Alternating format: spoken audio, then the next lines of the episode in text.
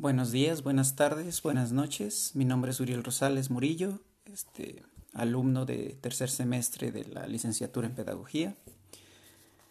En este podcast trataremos de exponer la utilidad que tiene la estadística para nosotros como futuros pedagogos.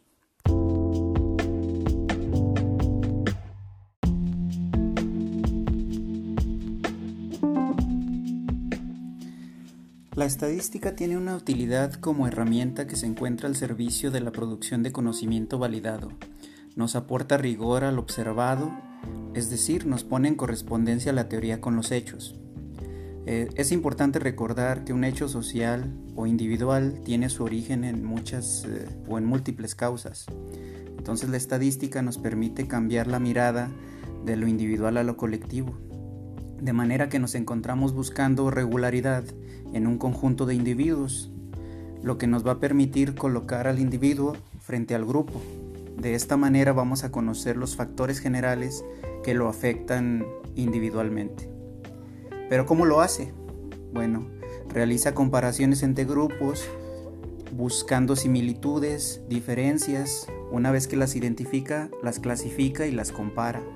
Eso nos va a permitir identificar factores que explican estas diferencias entre los individuos. Luego nos resume y nos presenta estos grandes conjuntos de información de una forma que nos va a permitir obtener conclusiones.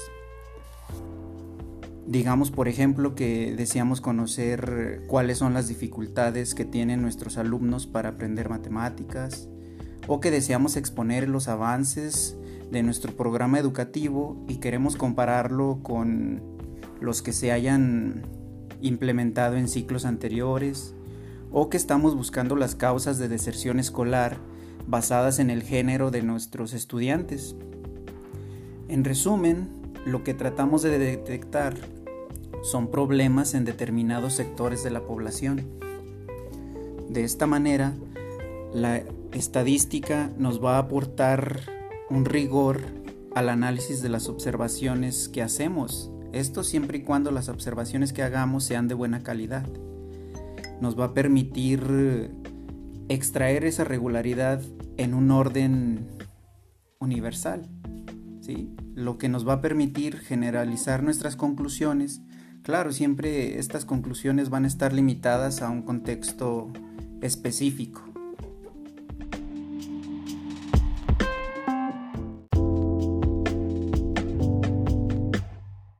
Aquí concluye mi exposición. Muchas gracias por su atención.